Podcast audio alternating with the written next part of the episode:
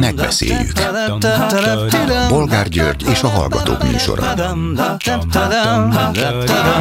A műsor telefonszámai nulla hatvanegy, háromnyolcvanhét, nyolcvannégy, ötvenkettő és nulla hatvanegy, háromnyolcvanhét, nyolcvannégy, ötvenhárom. Jó napot kívánok, a Klubrádió mikrofonjánál Bolgár György. Mai műsorunkban beszéljük meg, hogy ma két éve vették el tőlünk a rádiófrekvenciánkat. Két éve élünk, és nem halunk az interneten. De önök szerint mi kellene ahhoz, hogy ne csak túléljünk, hanem egyre nagyobbá és erősebbé váljunk? Mit szólnak aztán ahhoz, hogy a Fidesz a parlament egyik illetékes bizottságában nem volt hajlandó megtárgyalni az akkumulátorgyári beruházások problémáit, a képviselőik egyszerűen nem mentek el az ülésre. Ugyanakkor közben szép csendben és sunnyogva egy szó nélkül azóta se erősítették meg ezt. Egyébként az illetékes megyei környezetvédelmi hatóság a gyár számára kiadott engedélyében az szerepel, hogy a tervezett száz gigawatt óra teljesítmény termelési kapacitás helyett ez az évi kapacitás csak negyven gigawatt óra lesz, vagyis kevesebb, mint a fele. Ha ez igaz, akkor ez a háromezer milliárd forintnál is nagyobbra tervezett beruházás lehet, hogy csak ezer vagy ezerötszáz körül lesz, és ha igen, akkor tessék mondani, mi az oka? Ki és miért hátrált meg, miért visszakozott, mi, az, mi a magyarázat? A kínaiak? Orbán Viktor? Az nem lehet, ő megy előre. Szóval mi történik? Van valami sejtésük? Következő témánk, hogy egymás után a második negyedévben esett vissza a magyar gazdaság, vagyis recesszió van. Ehhez képest a kormány közeli, vagy inkább a kormányra tapadó origó azt írja, gazdaságunk produkciója felülmúlta a kontinens átlagát. Speciál ez az elmúlt hónapokra, az elmúlt negyedévre abszolút nem igaz, a legrosszabbak között vagyunk. Nagy Márton gazdaságfejlesztési miniszter pedig átvette a propaganda miniszter szerepét és közölte, a válság közepette is kivételesen teljesített a magyar gazdaság kétezer-huszonkettőben. Csak hogy nem közepette, hanem előtte. Mert most a válságban az utolsók közé kerültünk.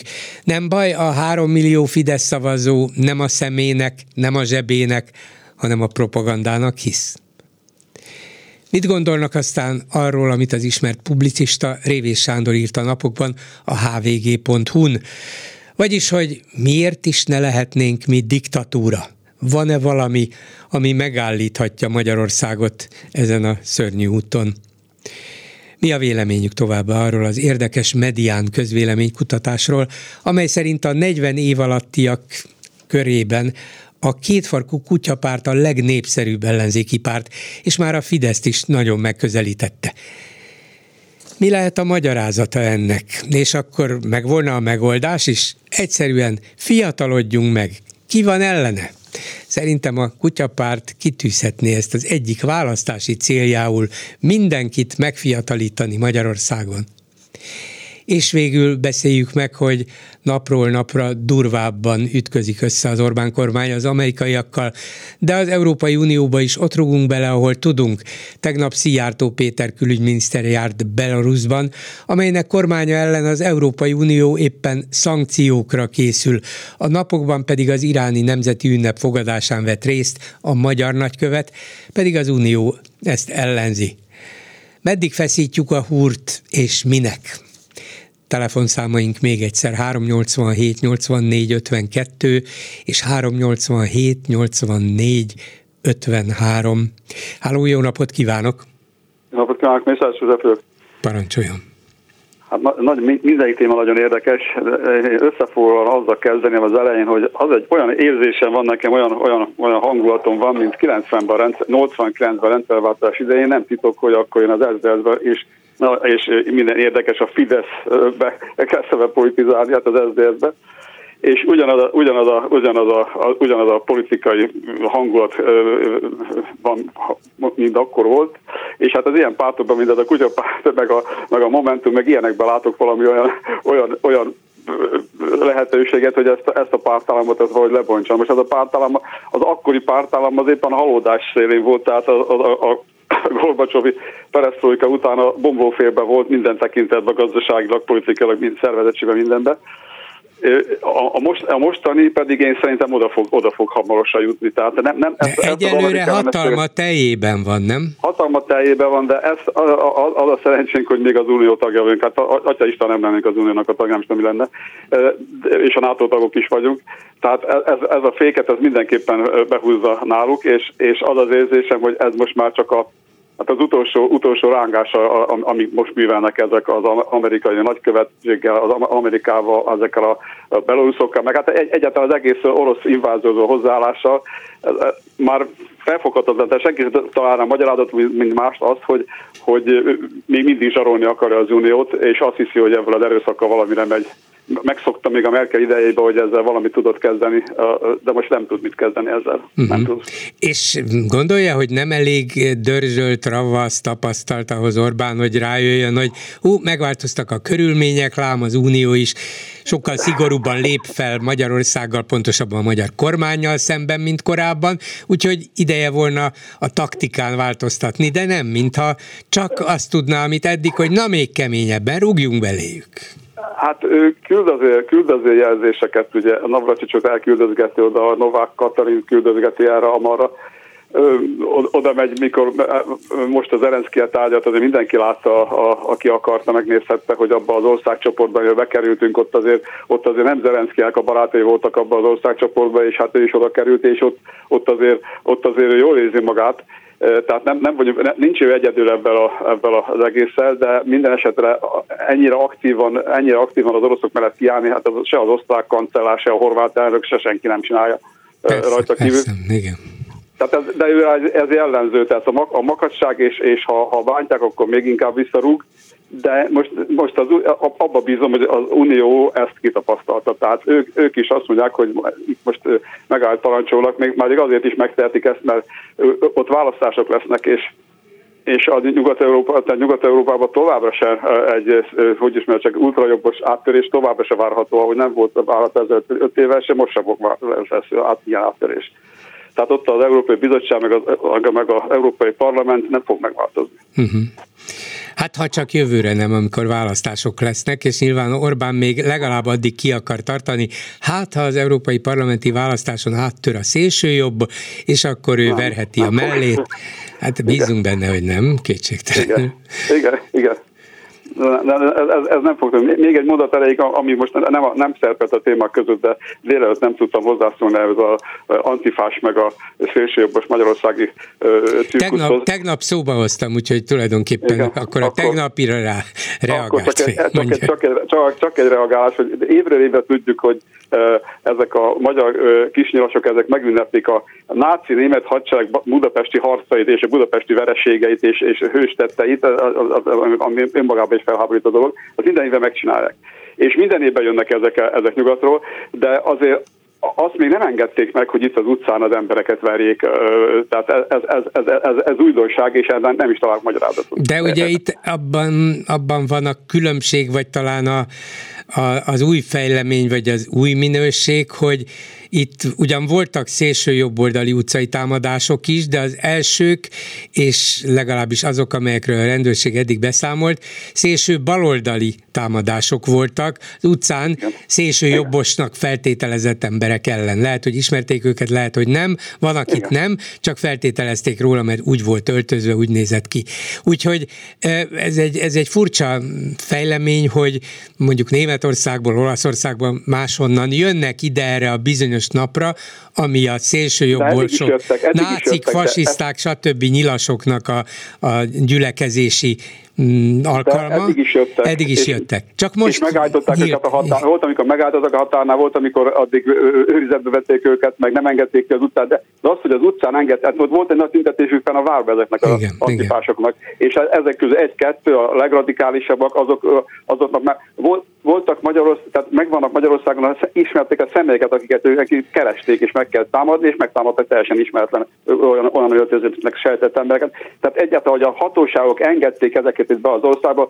Tudták, az antifások nevét is tudták, hát Németországban is nyilván. Hát igen, a, az, azt nem érti az ember, hogy miért, jó, nyilván nem igen, lehet mindenki igen. mellé rendőrt állítani, ebben az esetben sem, nem, de, de azért a, a COVID, szélsőségeseket valahogy figyelni kellene, amikor a COVID idején kiküldték a katonákat géppisztollyal, nem, nem az, hogy a Covidot elriasszák, hanem hogy mutassák, hogy milyen hatalmas erős a mi, mi államunk, meg mi államrendszerünk. Most meg ilyen gyengének mutatkoztak, hogy utólag keresgetik azokat, akiket előre ismertek. Igen. Ezt akartam csak még el, ne haragudjon. Miközben nyilván néhány tucat emberről van szó, nem többről, ezeket figyelhették volna és ellenőrizhették volna. Igen, igen, igen, igen, igen.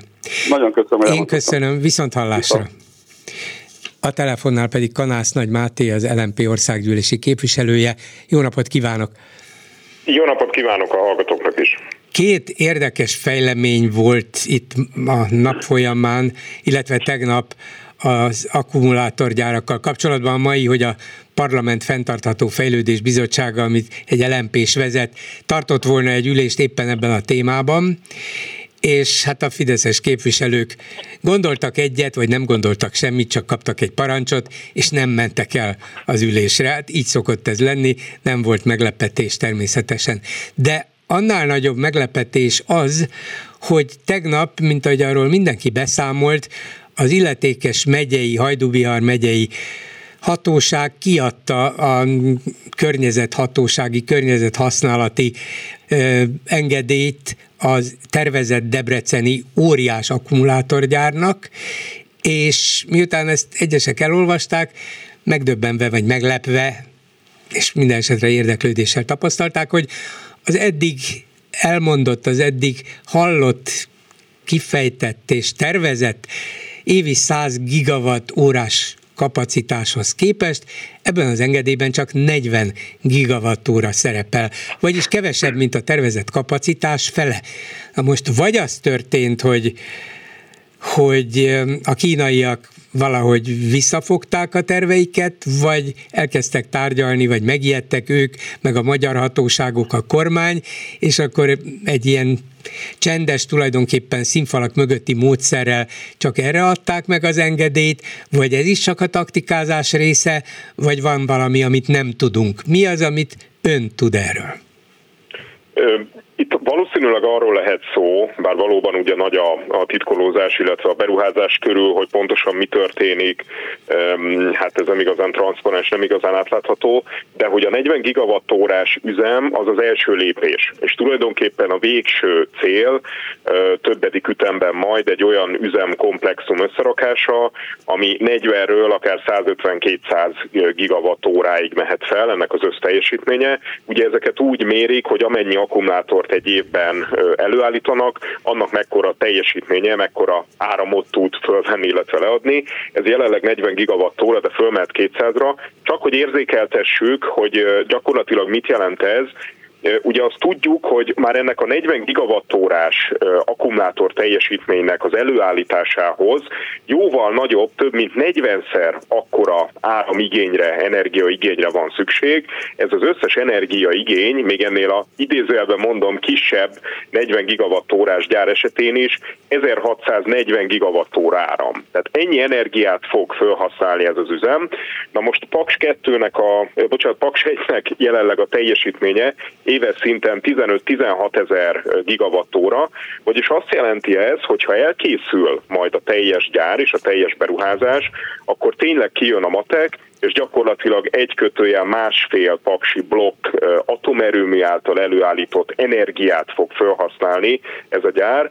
Ugye mondanom sem kell, hogy Magyarországon energiaválság van, és az energiának a harminc százalékát, a villamosáramnak a harminc százalékát most is külföldről importáljuk, és akkor még ide rakunk olyan gyárakat, amik majd, ha teljesen fölépülnek, akkor iszonyatos mennyiségű áramot használnak. Rosszul tudja képviselő úr, nálunk nem energiaválság van, nálunk szankciós energiaválság van, és addigra elmúlik a szankciós energiaválság, lesz majd Paks kettő vagy Paks három, jó, nem akarom elviccelni a dolgot, csak azt akarom mondani, vagy tulajdonképpen ezt végig gondolni, amit elmondott, hogy lehet, hogy ezzel a barba trükkel próbálkoznak, hogy hát tulajdonképpen megadtuk az engedélyt az első szakaszra, az első szakasz eredményeként csak negyven gigawattórás lesz, aztán majd eltelik egy-két-három év, jöhet a második szakasz, a harmadik szakasz, és lesz ebből valóban egy olyan brutális, nagy teljesítményű gyár,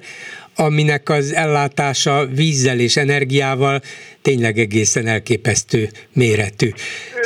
Ez igen, a valószínű? Igen, a, víz, igen, a, a vízről hadd mondjam el, mert beszéltük az áramról, ami tényleg, hogyha megnő, akkor, akkor óriási energiát használ.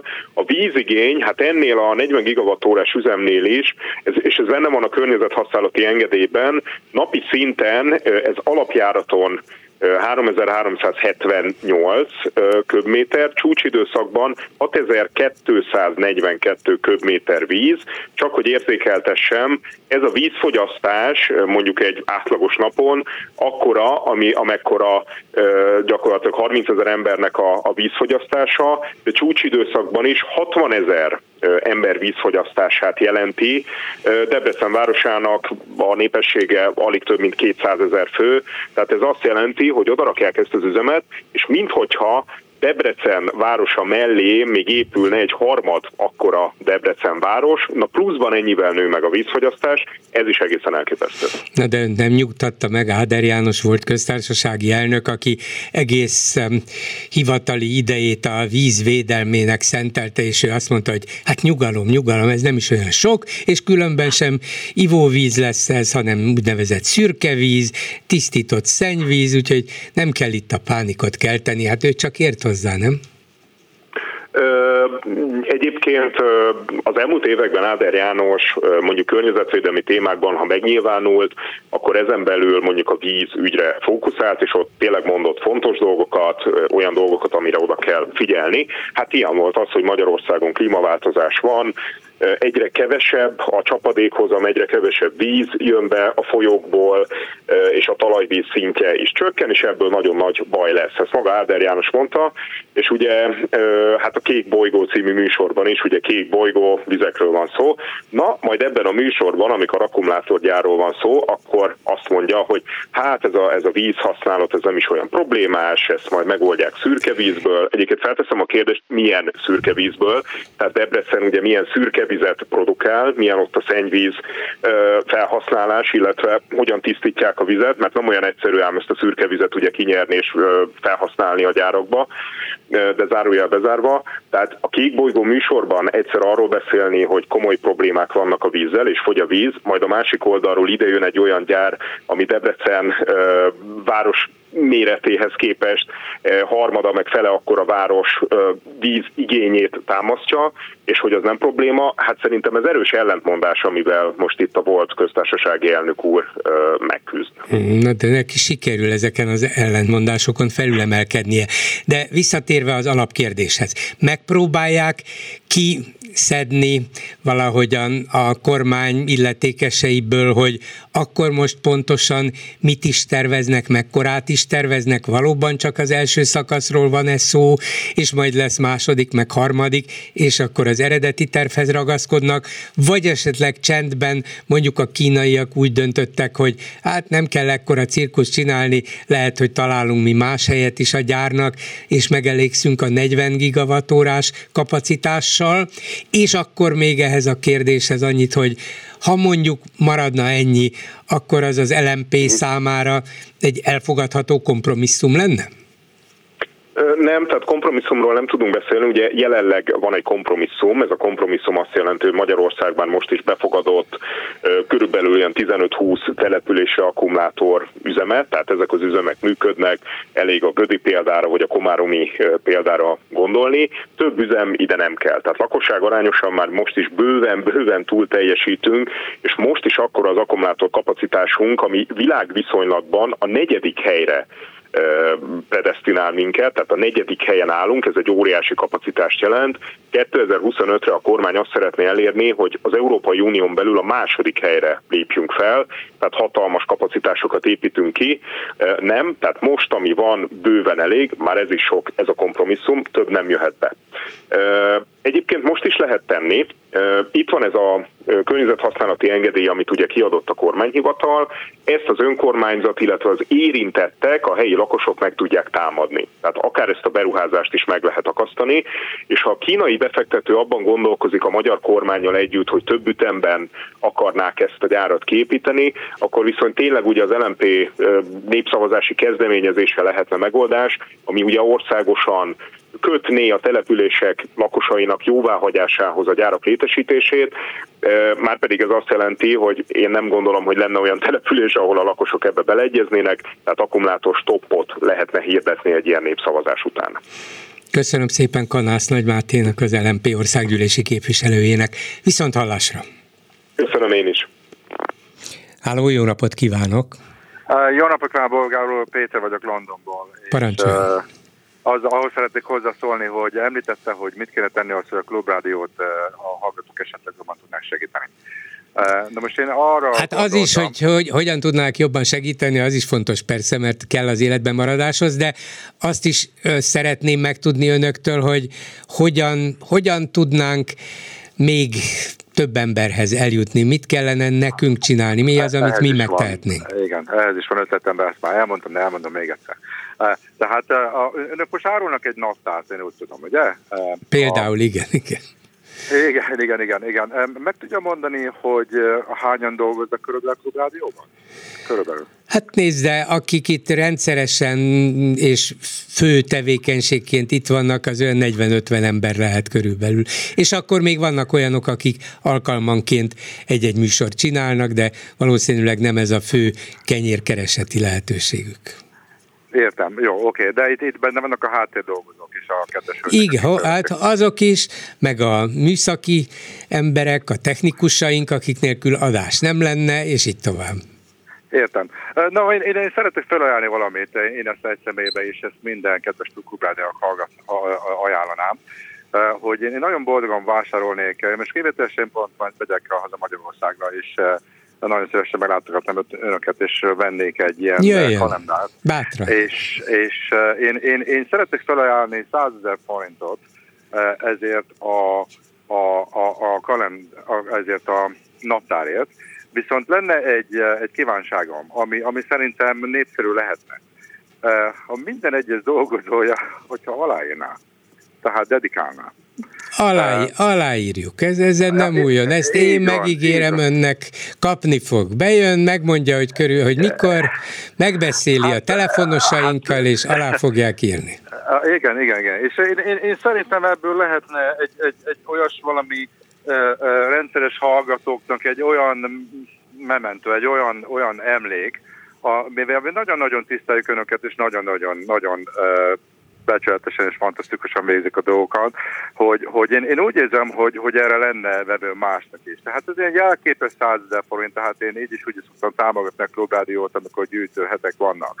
De én most, most cserébe konkrétan kérnék is valamit. Helyes, is valamit. Én meg tudom ígérni a többiek nevében is, biztos szívesen aláírják. Hát igen, igen, igen. Szóval én szerintem ez egy nagyon egyszerű kis, ilyen kis itt a reklám helyen. Uh-huh. És, és én ezt nagyon szeretettel, én, én, én ezt emlékni fogom. Értem, értem. Hát, ha mások is kedvet kapnak erre, igen, értem, és köszönöm az ötletet, mert nagyon szép és önzetlen dolog, és tulajdonképpen biztos, hogy mindenki nagyon szívesen megteszi ezt. Hát én is úgy gondoltam, hogy az aláírásonként...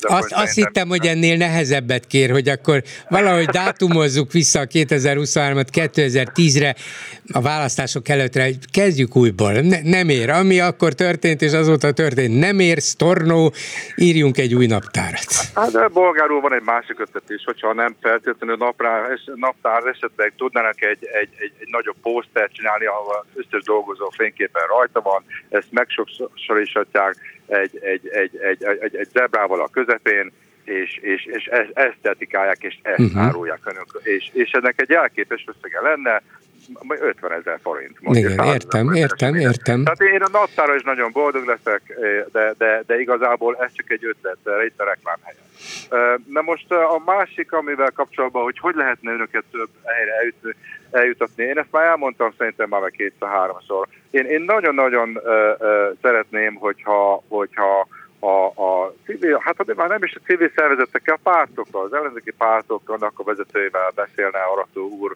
hogy miért nem lehet azt, hogy a A, a, a Facebook, tehát a social médián keresztül miért nem lehet ő, ő, a rendszeresen ezeknek a pártoknak, akiknek nagyon sok, ugye, hát nagyon sokan rákattintanak, hogy, hogy rendszeresen minden héten egyszer legyen egy, és ezt, ezt nem kell fizetnie, semmi nem kell a pártoknak, ez a pártokra érdekel, hiszen önök kiszolgálják a, a, a, a független médiának és a lehetőséget ezeknek az ellenzéki pártoknak, hogy megszólalhassanak. Tehát én nagyon-nagyon csodálkozom rajta, én, én, én, én, én ugye szerintem ez nyilvánvaló volt az elmúlt időszakban, hogy én nagyon nagy szimatizásom van a demokratikus koalícióra.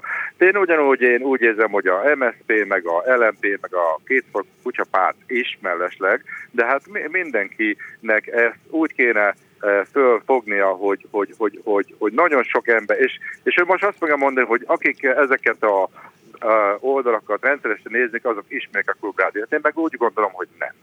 Tehát nem mindannyian. Tehát én, én, én, én úgy érzem, hogy vidéken nagyon sokan vannak, akik a mai napig nem tudják, hogy mi az a Klubrádió, uh-huh. és miről szól. Lehet, tehát, hogy én... igaza van, és, és még ha tudják is, esetleg nem szoktak rá, de ha meglátják ott a honlapon, vagy a Facebook oldalukon, hogy ott van a Klubrádióhoz a kapcsolódás, akkor belekapcsolnak, belehallgatnak, és azt mondják, jaj, de jó. Hát, hát ez annyi kell, hogy, hogy, hogy igazság szerint oda kéne írni a pártoknak, hogy a, az igaz szó, a független szó, és, és most mondtam egy, mondok egy példát például, hogy Akka Péter, nem vagyok jobbikos, meg nem vagyok, nincsen semmi baj Akka Péterrel, de neki van valami négyszázezer követője esetleg? Hát me, bevallom, mostanában nem néztem, sok, hogy mennyi van sokan, neki, de sokan. Sok volt, az biztos. Tehát most, most kiemeltem egyet, akiről konkrétan tudom, hogy, hogy sok követője van. Tehát nekem nem mondja az senki, hogy négyszázezer ember, aki követi a Pétert, minden egyes ember tudja, hogy, hogy a Klubrádión mit fog hallani. Sokan nem is hallottak róla, meg sokan nem is tudják, hogy konkrétan mennyire fontos az uh-huh. önök munkája. Biztos, hát, hogy, biztos, hogy lehetne, igen, ez egy lehetséges út, csak ugye kettőn áll a vásár, mindig. Hát én, én megmondom őszintén, én nem, nem szeretnék találni erre kifogást a pártok részéről, egyáltalán nem szeretnék. Hogyha lenne erre kifogás, akkor nagyon csalódott lennék, és a saját maguk alatt ásnák a fejszét valójában. Tudnék, az ő szavuk jut el ezáltal a hallgatókhoz. Én most kivételesen csak ezért telefonáltam. Nem ez nem telefonál. Kivételes, nagyon helyes, ez egy lényeges dolog. Megindítjuk a tavaszi offenzívát, jó? jó, jó, és, és én akkor én betelefonálok is, én, én nagyon szeretnék úgy bemenni, hogy akkor fölvetném ezt is, én boldogan, amit én felajánlottam, én azt azt mondom. Jó, szóljon, hogy mikor jön, meg lesz a naptár, meg a sok aláírás, jó? Jó, oké, okay, köszönöm, köszönöm szépen. Köszönöm szépen, viszont hallásra. Háló, jó napot kívánok! Üdvözlöm, Bolgár úr, nevem, telefonszámom a hölgyeknél, Lenatban. Halló? Igen, itt vagyok, igen, és figyelem önt. Igen. Tegnap nem tudtam hallgatni a műsort, csak a reggeli... Nincs, nem, nem fogadjuk el a kifogást, de, de folytassa bátran. Igazolatlan hiányzott. Szóval csak reggel hallottam, hogy, hogy Bolgár úr tegnap kérdezfelekbe volt a Róna tanár úrral, és visszahallgattam, és most arra szeretnék reflektálni, ahol Róna Péter megint nagyon fején, mind mindig nagyon fején találta a szöget, és csak az, szóval az elkeserítő helyzet, hogy, hogy egyszerűen le vagyunk zsibbadva, de, de, de tényleg mind, szinte mindenki, csak szeretném itt az akkumulátorgyárakkal felhívni valamire a figyelmet. Ugye tegnap Róna Péternek egyik kérdése volt, de szerintem ez az, az, az, szerintem az egyik legfontosabb kérdés, hogy kié lesz itt a felelősség. Ha ne adja az Úristen, bekövetkezik egy baj. Kié lesz itt a felelősség? Na most... Uh, Én, én két éve is, már, már két éve is, ezt, ezt a saját társaságomban, csak hát ugye én nem tudok onnan kitörni, én ezt szóvá tettem, mégpedig akkor, amikor, amikor a Karácsony Gergely volt a miniszterelnök jelölt arra rövid időre, biztos emlékszik rá. Igen. Most én a Karácsony Gergelyt nem kedvelem, megmondom őszintén, én ebben már rossz pontot szerzek a magam társaságában is, meg itt is tudom, de én nem kedvelem őt, és nem, nem is tartom alkalmasnak, de most ez részletkérdés, de hogy miért jött ez ide elő? Itt van ez a, a, a, a gödi akkumulátorgyár, és én nekem az a véleményem, hogy az összes között ez a legveszélyesebb, tárgyas úton is az a legveszélyesebb, és az, ez a legsúgyibb is az összes közül. Ugyanis a, a gödi gyár ugye az, az nem akkumulátorgyárnak készült, és, és a lokációjánál fogva nem is, nem is alkalmas annak. A, a, a gödi gyár az a Samsungnak egy, egy sugárkatócső gyára volt. Hát igen, a igen, igen. Régi... Ez egy korábbi gyár, amit aztán bezártak, és annak a igen, helyére jött. A régi tévékészülékekben ismerjük a képcsövek a régi tévékben. Ugye csak amikor a amikor a, a el é dé technológia kiszorította a sugárkatócsövet, így megszűntek a régi tévék, akkor ez üresen maradt az a jelen, és ez egy takaros kis présüzem volt. Nekem volt, volt módom ott bent, egyszer volt egy megrendelés, mert dolgoztam ott bent, tehát körülnéztem ott bent, ez egy ártalmatlan présüzem volt, egy, egy szép kis üzem volt. Ugye kiürült, itt maradt a Samsung tulajdonában, és akkor valaki gondolt egyet, hogy, hogy oda akkumulátorgyárat. Na most én, én ezt, tehát ezért tartom a gödit, gondoljunk bele, egy kétmilliós metropolis, egy világváros fölött, vízfolyás irányba, gyakorlatilag a Dunaparton, egy kilométer van a Dunaparton, vízfolyás irányba, a város fölött, és uralkodó szélirányba a város fölött egy ekkora veszélyes vegyi üzemet telepíteni. Csak azért, mert ott, ott egyszer ezért a cégé volt a telephely egészen más célra. Ez egy olyan, olyan fokú felelőtlenség. Na most, most itt jön az, hogy, hogy, hogy én a, a karácsonyt kárhoztatom ezért, mert amikor a Karácsony főpolgármester lett, akkor a A Facebook oldalán elterjedtek ilyen, ilyen, ilyen, ilyen, ilyen fényképek, ilyen akciókról, hogy ő, le, ő ilyen Budaörsi úton ilyen, ilyen zebrát, gyalogátkelőhely fedezőlámpát, avat és ott a fényképezteti magát, a gombokat nyomkodja. Szóval én akkor is, oda is, abban a vitában is mindig ott abban érveltem, hogy ez nem egy főpolgármester, ez nem egy, nem egy városvezetőhöz méltó tevékenység. Nem, nem, nem az ő asztal. A, a gödi akkumulátorgyár miért? A, hát abban nincs beleszólás. Azért, azért lenne a gödi akkumulátorgyár, és ez nagyon-nagyon fontos lett volna, és ez exponálnia kellett volna a Karácsonynak magát, mint budapesti főpolgármester, és mint miniszterelnök előtt. Hangsúlyozni kellett volna, hogy jó, a Samsung most ezzel a, ezzel a felelőtlen, korrupt rezsimmel lepaktált, az engedélyek megvannak nyilván, formailag rendben vannak, oké, okay, minden, ez most, ezt most már az Isten se akadályozza meg, ebből, ebből most már akkumulátorgyár, ez rendben van. De egyet mindenki tudjon országba, világba. Ha ne adja az Úristen, bekövetkezne egy katasztrófa, és elszennyezik Budapest ivóvizét, ugye északon a parti szűrési kutakon, a levegőt, tehát egy havária történne, és itt jön, ami a, amit tegnap a Róna Tadár úr mondott, akkor nem Fügy-Fürügy Kft. Lesz a felelős, még csak nem is a Samsung lesz a felelős, tessék avval számolni, hogy Magyarország a kártérítést a dél-koreai államtól fogja követelni.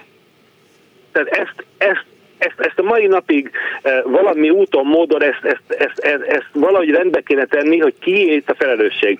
Mert ha itt egy Fügy-Fürügy Kft. Lesz, akkor itt nyilván nem lesz fedezete. Még a Samsungnál is, bár az egy hatalmas világcég, ugye ott esetleg, de igenis... Na most azért, tudom, azért az akkumulátor, én nem értek hozzá műszakilag, technológiailag, de azért bármennyire is vegyi üzemnek számít, azért akkora katasztrófa bekövetkezés, hát ha csak nem valami olyan óriási tűzvész törne ki, amit lehetetlen vagy nagyon nehéz csak elfojtani, és akkor ki tudja, milyen szennyezés kerül a levegőbe, meg a környezetbe.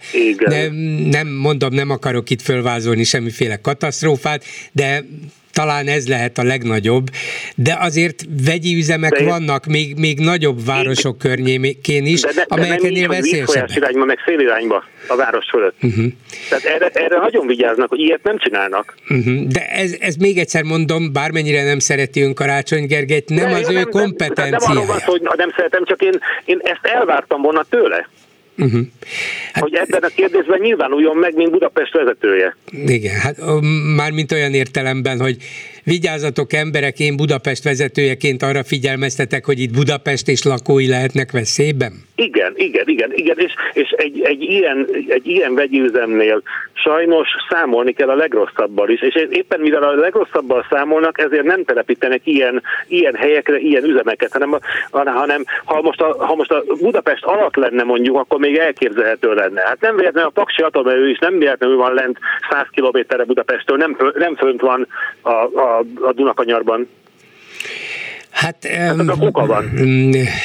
Igen, nem igazán tudok ehhez hozzászólni, csak azt tudom mondani, hogy azért ilyen akkumulátorgyárakat szerte a világon, Európában is, viszonylag sűrűbben lakott területeken is, aztán éppen Csehországban, Pilzenben építenek, vagy Pilzen mellett. Ilyet, szóval léteznek, nem tudom pontosan, hogy mennyire közel, mennyi lakott helyhez, mennyi emberhez, de léteznek, és azért ez nem egy kiemelt veszélyességű üzem, csak megvannak a maga veszélyei. És... Mondjuk. És ugye Róna Péter arra hívta fel a figyelmet, hogy jó, lehet, hogy meg-meg büntetgetik valami elenyészű büntetéssel. De igen, a Samsung, van, igen, de hát ez nem fogja nézleges. Őket visszatartani attól, semmitől. Hogy... Hát semmitől. Hát itt, itt ezek a, ez a, ezen elgondolkodtam, hogy a, hát a rendszerváltozáskor én egy, hát mondjuk egy nagy gyerek voltam, felnőtt voltam már, de mondjuk egy nagy gyerek. És akkor én azt gondoltam, naívan, hogy majd a, a, jönnek a, a nyugati kultúrák, hát ebben Dél-Korea ilyen értem, mert nyugat, jönnek a nyugati befektetők a, és hozzák a kultúráikat, a csodát. Ide hozzá, hozzá idomultak az itteni rendszerhez. Hát kihasználják, egyszerűen kihasználják azt, hogy itt, itt lazábbak az előírások, lazábban tart, követelik ki, kevésbé akkurátus a, a számonkérés, és alkalmazkodtak el. Ez, ez így neki. Van, hát persze, persze, hát nyilván kataszt, mind, minden, egyes, minden egyes befektető, minden nagyvállalat úgy gondolja, hát ha ilyenek a viszonyok, én azokhoz és alkalmazkodom. A, és hogy a rabló Orbáni rendszer ehhez az apró pénz, az apró pénz forrása, forrásának a bűvöletében asszisztál, hát szóval ez, ez valami elképesztő. Hát nem, nem, erre nincsenek szavak. És az, amit akartam mondani, hogy le van zsibbadva mindenki, hogy egyszerűen ilyen enervált ellenállás van, csak hogy mindenki csak mógra, hogy jaj, jaj, jaj, és közben gombamot szaporodnak. Jó, hát persze kell, nyilván, mert az elektromos autó lesz, ahol az akkumulátor tartozik. Hát most ez van, kész. Na de nem biztos, hogy, hogy Budapest fölött kell egy ilyet csinálni, szélirányba és folyás irányba. Hát ez, ez elképesztő. Csak Köszön... azért, mert ott volt egy, egy korábbi gyár, aminek semmi köze nem volt a vegyi üzemhez.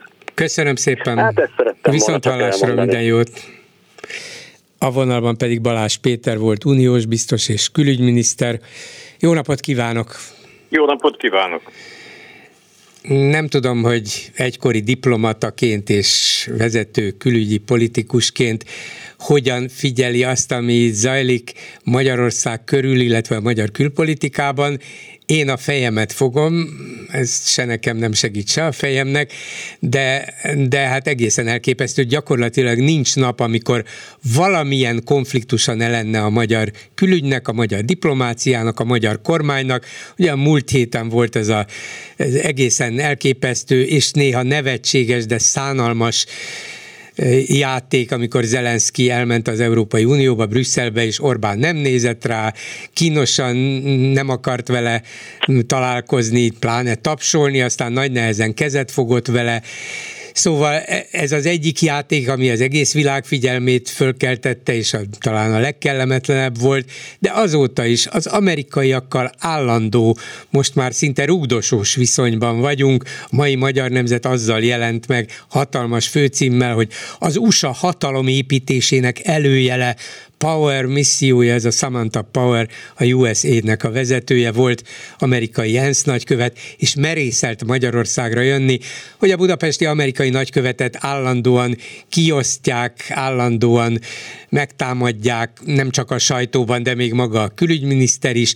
Most a legújabb, hogy belekapott a Fidesz sajtó, meg a magyar külügyminisztérium abba, hogy az u es á jelenlegi ENSZ nagykövete egy, egy tanácskozáson elkövetett egy hibát, és az antiszemitizmussal foglalkozó vitában elmondta, hogy Magyarországon is volt egy, egy zsinagóga elleni, vagy egy holokauszt emlékmű elleni támadás, aztán kiderült, hogy nem itt volt, hanem Svédországban, és mi fel vagyunk háborodva, kérjenek tőlünk bocsánatot, és hogy, hogy nem kértek tőlünk bocsánatot, szóval gyakorlatilag elmondani sem lehet, ha folytathatnám egészen műsor végéig, hogy mi folyik itt. Szijjártó Péter Belarusban, a teheráni magyar nagykövet az ünnepi fogadáson. Mi, mi a fene van? Hát, ha szóhoz juthatok. nem, nem tud, mert még most sorolhatnám, sorolhatnám, úgyhogy nem tud. Nos, ugye azt megszoktuk, hogy az Orbán kormány mindenféle konfliktust kavar külföldön, és azokat itthon hőstettként eladja a hazai publikumának. Ezek ilyen Áder János történetek, hogy legyőzi Napóleont és, és mesél a kocsmában. Nos, ami most változott, és ami tényleg meglepő, hogy eddig a saját szövetségi rendszerünkön belül az egyik pillér támadta, az Európai Uniót, de az nagyon. Ö, állandóan ö, szipta, mocskolta az Uniót, persze közbe tartotta a markát, hogy a, a pénzeket megkapja, lehetőleg föltétel nélkül, és ez annyiban változott, hogy most már a nátót sem kiméri. A nátót korábban kimérte. Tehát az, az elég látványos volt, ugye már maga ez a helyzet egy faramúci állapot, hogy valaki a saját szövetségi rendszerén belül ö, csinál konfliktusokat. Most köt, beleköt a budapesti amerikai nagykövetbe ö, látványosan. Ö, az ukrán helyzettel kapcsolatban az orosz oldal propagandáját harsogja, és hát nem mellékesen ő is útját állja a NATO bővítésének, Svédország és Finnország felvételének, mert nem ratifikálta az országgyűlés. Ugye itt Törökországgal vagyunk párban, azzal a nem lényegtelen különbséggel, hogy a törökök legalább megmondták, hogy mi a bajuk. Főleg a svédekkel, hogy ott kurdokat és, és egyéb gülenista ellenzékieket befogadtak.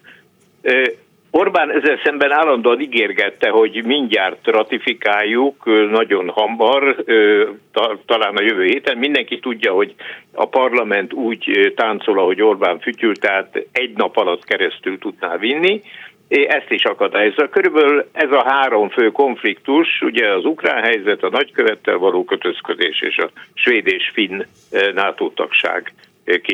És ehhez jött még ennek a, a magasrangú amerikai kormánytisztviselőnek a budapesti látogatása, hát olyan kormánypárti média offenzíva indult ellene, ami csak akkor halkult el egy pillanatra, amikor az amerikai nagykövet meghívására ott volt Samantha Power, és ott volt három magyar miniszter is, vagyis természetesen hát azt azért nem merték megcsinálni, hogy nem fogadják el a meghívást, és látványosan nem találkoznak egy gyakorlatilag miniszteri rangú amerikai tisztviselővel, de, de hát azóta is teljes erővel folyik ez, mint hogyha az Egyesült Államok a maga gyarmatbirodalmához akarná csatolni Magyarországot, és kiosztaná a parancsokat.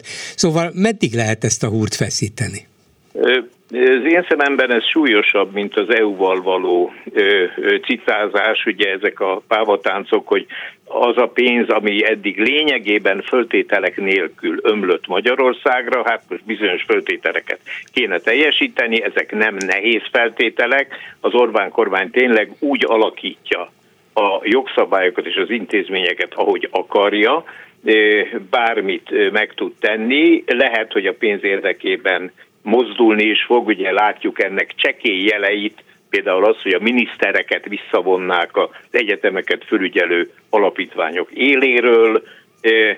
Ez is egy apró lépés, viszont háború van. Háború van a szomszédunkban, a legnagyobb szomszéd államban, Ukrajnában, orosz agresszió okozta, és miközben Orbán dörgölőzik Putyinhoz, és az ő nótáját fújja, nagyon látványosan egyébként, mert egy az egybe be lehet azonosítani az itthoni kormánypropaganda jelszavait az orosz szövegekkel. Még a nátón belül is megpróbál különállni, és erre mondta Pressman nagykövet, nagyon világosan közvetítette az amerikai álláspontot, hogy egy ilyen helyzetben, háborúban nem lehet mindkét csapatban játszani. Tehát le lehet járni a kálai kettőst ide-oda, hogyha béke van, és nincs tétje, most nagyon komoly tétje van, és ráadásul ugye ezzel naponta rontja az Ukrajnában élő, nem csekély magyar kisebbségnek a, a jelenlegi sorsát és a jövőjét is, ellentétben például Romániával, mint őt lényeges román kisebbség is van hasonló magyarhoz, akik segítik, támogatják Ukrajnát, és majd ennek fejében nyilván igényelni fogják a kisebbségükkel szembeni jó bánásmódot. Az utóbbi hónapokban, hetekben azért már többen kezdték pedzegetni, hogy Orbán akár odáig is mehet, hogy valamilyen módon kirángatja Magyarországot az Európai Unióból, sért, megsértődik, nem kapjuk a pénzt, és esetleg ilyen-olyan módon még a periférián kívülre is vinni az országot, hiszen az unión kívül is van élet. De azt azért még senki nem vetette föl, hogy elképzelhető az, hogy akár a nátóból is kivinné? Hát ez, ez már tényleg a kollektív öngyilkosság volna. Hát az biztos, hogy a ö, saját ö, népét, szavazótáborát erre hangolja. Tehát erre készíti, és a, a különböző szócsövei és tolnokai ö, ugyanezt teszik. Tehát keltik a hangulatot ö, Ukrajna ellen, a, a, a szülőföldjét védő, országa egységéért harcoló Ukrajna ellen, az ENSZ alapokmányát lábbal tipró Oroszország nagyságát harsogják, és, a, és az é u-val kapcsolatban is megy állandóan a hangulatkeltés, hogy hát addig érdemes bennmaradni, amíg csúran cseppen valami pénz, megfeledkezik arról, hogy a hazai foglalkoztatási problémákat is ott vezeti le, mert jóval több mint félmillió ember dolgozik az é u tagállamaiban, vagy azon túl, mondjuk az Egyesült Királyságban. Ha ezek mind itthon lennének, akkor lehet, hogy már többet tüntetnének az emberek az utcákon, mert tetrekész emberek tömegei dolgoznak nyugaton, és ugye azt is látjuk, hogy Orbán nagyon szívesen használja a brüsszeli kulisszákat, hogy hazafelé üzengessen, vagy újabban Moszkva felé üzengessen, hogy lám ő még azt is megmeri tenni, hogy amikor mindenki örül és tapsol, mert jön Zelenszkij, akkor ő a cipője orrát nézegeti és zavartan húzigálja a nyakkendőjét. Úgyhogy ez nagyon rossz irányba viszi az országot, nem olyan könnyű kirángatni bennünket a szövetségi rendszerünkből. Ő provokál, de kirakni ezért nem fognak, nem is lehet tulajdonképpen, de rossz hangulatot kelt, és, és nagyon rossz fényben tünteti fel az országot, és egyre többen általánosítanak, és, és vonatkoztatják egész Magyarországra, vagy magyar nemzetre azokat a vonásokat, amelyeket tulajdonképpen csak Orbán és csapata képvisel. Azért megkérdezem öntől, mint talán a legtapasztaltabb magyar diplomatától, hogy játszunk el az elképzelhetetlennel. Ha Orbán mégis valamiért sértődötten, dühötten kivonná az országot a nátóból, akkor milyen térbe kerülne Magyarország? Mi történne? Egy, egy ilyen pillanatban mindenkit váratlanul érne, kivéve Orbánt, meg a felkészített szavazótáborát, és azt mondanák, hogy mi megvédjük magunkat, megerősödtünk, megerősítettük a magyar hadsereget, körkörös védelem lesz, hogy visszatérünk a harminc évvel ezelőtti időkhöz. Milyen helyzetbe kerülne Magyarország, ha ezt a remélem elképzelhetetlen forgatókönyvet nézzük? Hát tulajdonképpen ez a helyzet már előállt kilencven után egy szűk évtized erejéig, amikor ránk dőlt az egész Varsói Szerződés és ká gé es és, és összeomlott, mint egy ház a földrengésben. Nem tartoztunk sehova, de volt legalább egy célunk, volt egy biztató perspektívánk, hogy majd fölvesznek, de, de amíg nem vettek föl a nátóba ezerkilencszázkilencvenkilencben és az é u-ba kétezer-négyben, addig valóban lebegtünk itt a köztes térben, hála Istennek nem fenyegetett nagyobb veszély.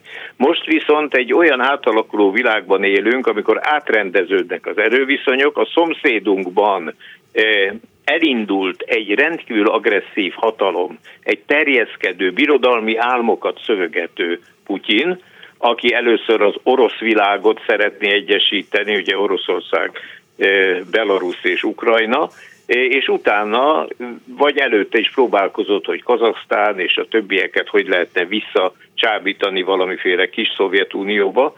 Ezek nagyon veszélyes dolgok, és ugye amikor beszélünk, a magyar külügyminiszter éppen Minszkben tárgyal, abban az országban, amely a legszorosabban támogatja az ukrajnai agressziót. Ezt miért csinálja? Ez provokáció, ez nyilvánvaló provokáció, semmi haszna a magyar külpolitika számára nincs, jó pontot kap Putyintól, és durván provokálja a saját szövetségi rendszerünket. Köszönöm szépen, Balázs Péter volt uniós biztosnak és külügyminiszternek. Viszont hallásra! Viszont hallásra! Megbeszéljük. Bolgár György és a Hallgatók műsora. A műsor telefonszámai nulla hatvanegy, háromnyolcvanhét, nyolcvannégy, ötvenkettő és nulla hatvanegy, háromnyolcvanhét, nyolcvannégy, ötvenhárom. Halló, jó estét kívánok! Jó napot kívánok! Bolgár úr, amit az előző hozzászóló mondott a gödi eh, igen, a Samsung gyáró. Az, az egy nagyon fontos észrevétel tulajdonképpen, ugye, mert hogyha a gyárból a szennyvíz az bekerül a talajba, és a talajból be a Dunába, az, amit ő jelzett, az egy komoly probléma. Na most ezt hogy, hogy általában úgy szokták megelőzni legalábbis, hogy megfigyelők utakat írnak elő. Lehet, hogy ez megtörténik a környezetvédelmi előírásokban, de lehet, hogy nem. Na most, és hogyha utána esetleg bekerül a Dunába, akkor ugye azt mindenki tudja, hogy a fővárosi vízműnek a kutyai azok ugye részben megyeri szakaszon vannak, részben a szentendrei szakaszon vannak, részben a Csepel-szigeten. Tehát, hogyha egy ilyen húzamosabb szennyezés van, akkor hát Budapest vízellátása, hát, hogy nem mondjam, problémás helyzetbe kerül, mert ugye ezeket a vegyi anyagokat tisztítani nem igazán lehet a Dunából már, hogyha benne van. És ezek a kutak egy része az közvetlenül minimális kezelés után kerül be a rendszerbe, főleg a szentendrei és a megyeri. A Csepel-sziget az bár kezelt vízként van bent a fővárosi rendszerben.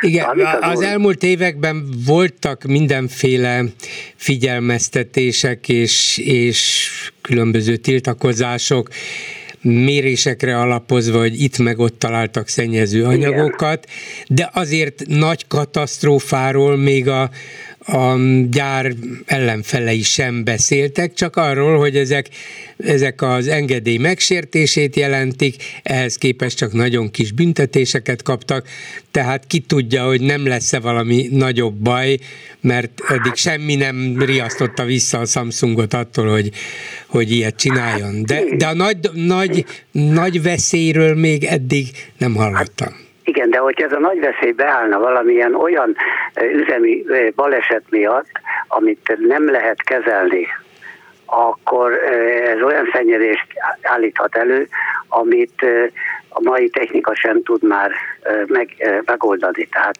ebben az úrnak teljesen igaza van, hogy itt er, az, hogy volt némi probléma, és vizsgáltak, és valamit találtak a, a megfigyelők útnál, az jelenthet valamit, de de nem, nem ez az igazi veszély, mert az mélységében és mennyiségében még nem gond, mert az felhígul a vízbe. Igen. Hogyha itt egy valamilyen üzemi baleset folytán kikerül egy nagyobb mennyiség, akkor, akkor gond van, mert akkor a, ezeket a kutakat, amik közvetlenül a talajvízből nyerik a, a Pest vízállátását, hát akkor, akkor itt megoldhatatlan a helyzet. Szóval tényleg ide helyezni egy ilyen rendszert, meg máshova, ez egy életveszélyes játék. Hát mondom, nem szeretnék senkit alaptalanul ijesztgetni, mert nem, nem feltétlenül ez jelenti a legnagyobb veszélyt, biztos létezik ilyen veszély is, és ha ez kicsi, akkor is lehetőleg ennél is kisebbre vagy minimálisra kellene visszaszorítani. De a nagy veszélyt abban látom, hogy amit az elején az el em pés képviselővel is megbeszéltünk, hogy óriási energia és vízigénnyel működik, ami, amiből pedig Magyarországon viszonylag kevés van, úgyhogy nem biztos, hogy ez nekünk megéri ilyen mértékben. Nem azt mondja ő sem, hogy ne legyenek ilyenek, csak hogy hát lassan a testtel, ne, vagy módjával. Igen, ne, ne ebbe a mérletbe, és ne ennyit ebbe az országba. Ez teljesen egyértelmű, és ebben teljesen igaza van a el em pés úriembernek is. De itt mondjuk a Gödnél itt fennáll annak a veszélye, hogy a Dunát olyan mértékű szennyezés éri mondjuk egy havária esetén, amit nem lehet kontrollálni.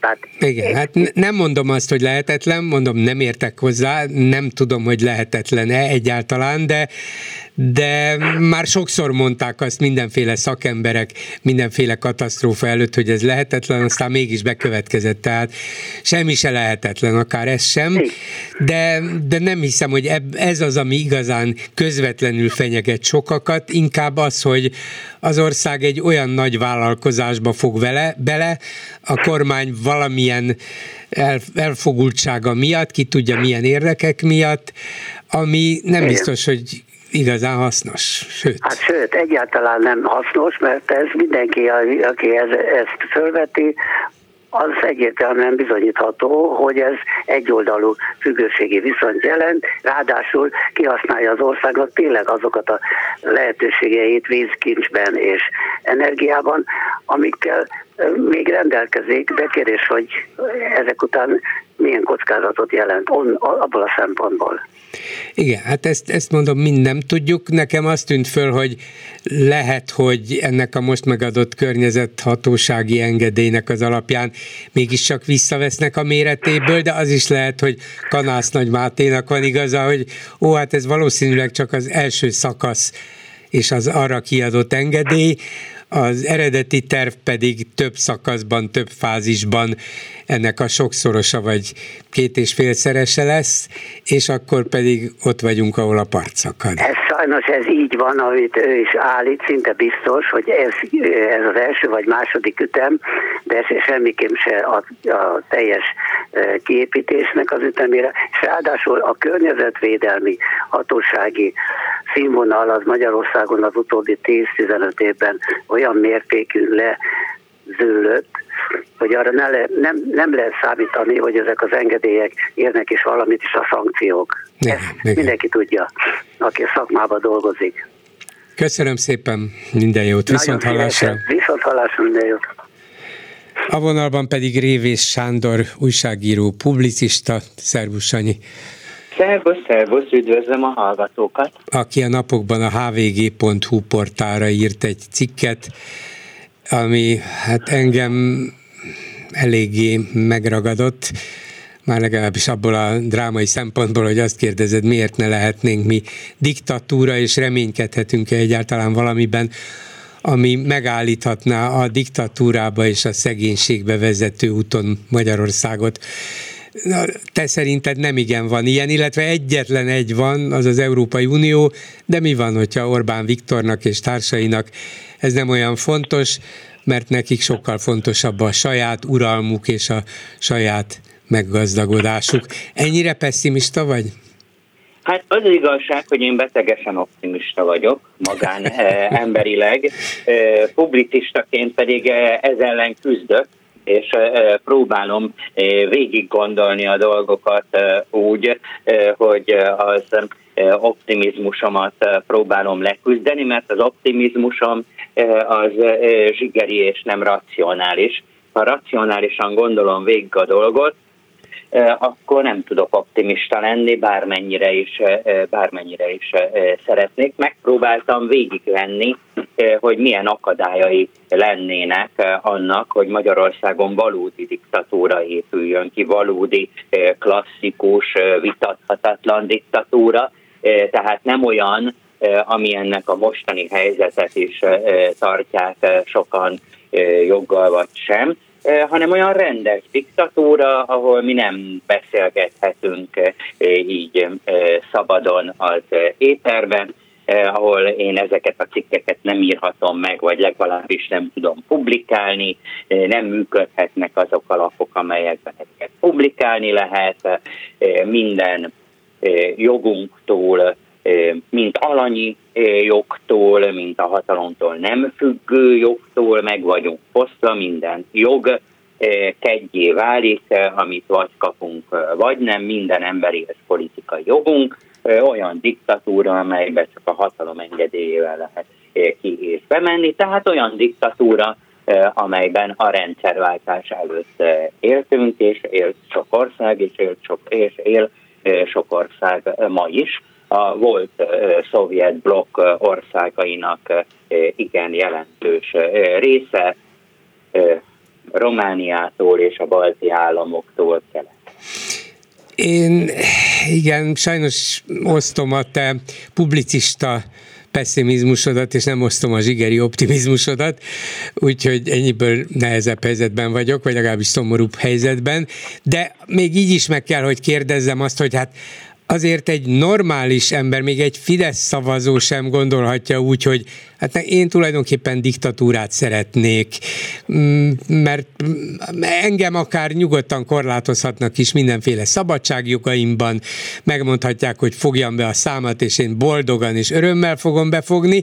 Jó, lehet, hogy azt gondolja, hogy a révész fogja be, meg a bolgár fogja be, és őket akár el is vihetik, ha sokat ugrálnak, na de azt senki nem mondhatja, hogy engem is korlátozzanak, engem is fenyegessenek, engem is igyekezzenek megfélemlíteni, és hogyha valamilyen szabályt áthágok, akkor jól büntessenek meg. Azért ez még a, a legelkötelezettebb hívekre sem lenne igaz, nem? Tehát nincs a társadalomban valami természetes emberi ellenállás ezzel szemben?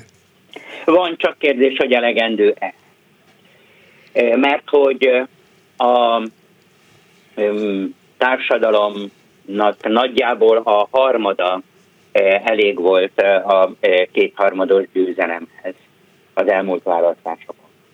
Ugye van a társadalomnak egy harmada, amelyik erre szavaz, egy másik nagyjából ugyanakkor a harmada, vagy csak kicsit kisebb harmada, ha egyáltalán, amiket ellen szavaz, van egy harmadik harmada, egyáltalán nem szavaz, annak a harmadnak, amelyik erre szavaz, jelentős része szintén nem meggyőződésből, hanem megfélemlítettségből, anyagi érdekből, kiszolgáltatottságból szavaz. Tehát ahhoz, hogy egy országban diktatúra legyen, nem kell, hogy az ország lakóinak többsége ezzel egyetértsen. Azon kívül arról, amit te mondtál, lehet, hogy sokan úgy vannak vele, hogy én nem is akarok olyasmit mondani, ami nem tetszik ennek a hatalomnak.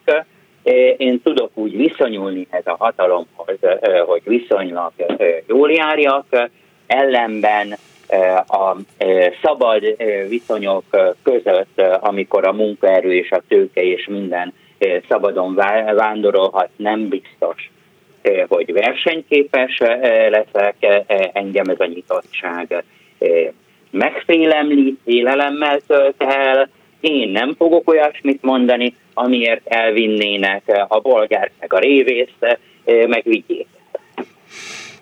Nem, hát szóval én, vannak, vannak ilyenek. A, a cikkedben említett Belaruszt is, ahol tényleg Szijjártó Péter ugyan jól érzi magát, de a társadalom többsége minden tudomásunk, minden jel, minden információ szerint viszont nem, és ezért hónapokon keresztül hajlandó is volt, és képes is volt nagy személyes kockázatokat vállalva és áldozatokat hozva tüntetni, tiltakozni, míg végül a fegyveres erőszak volt az erősebb, de ott fegyveres erőszaknak is kellett lennie.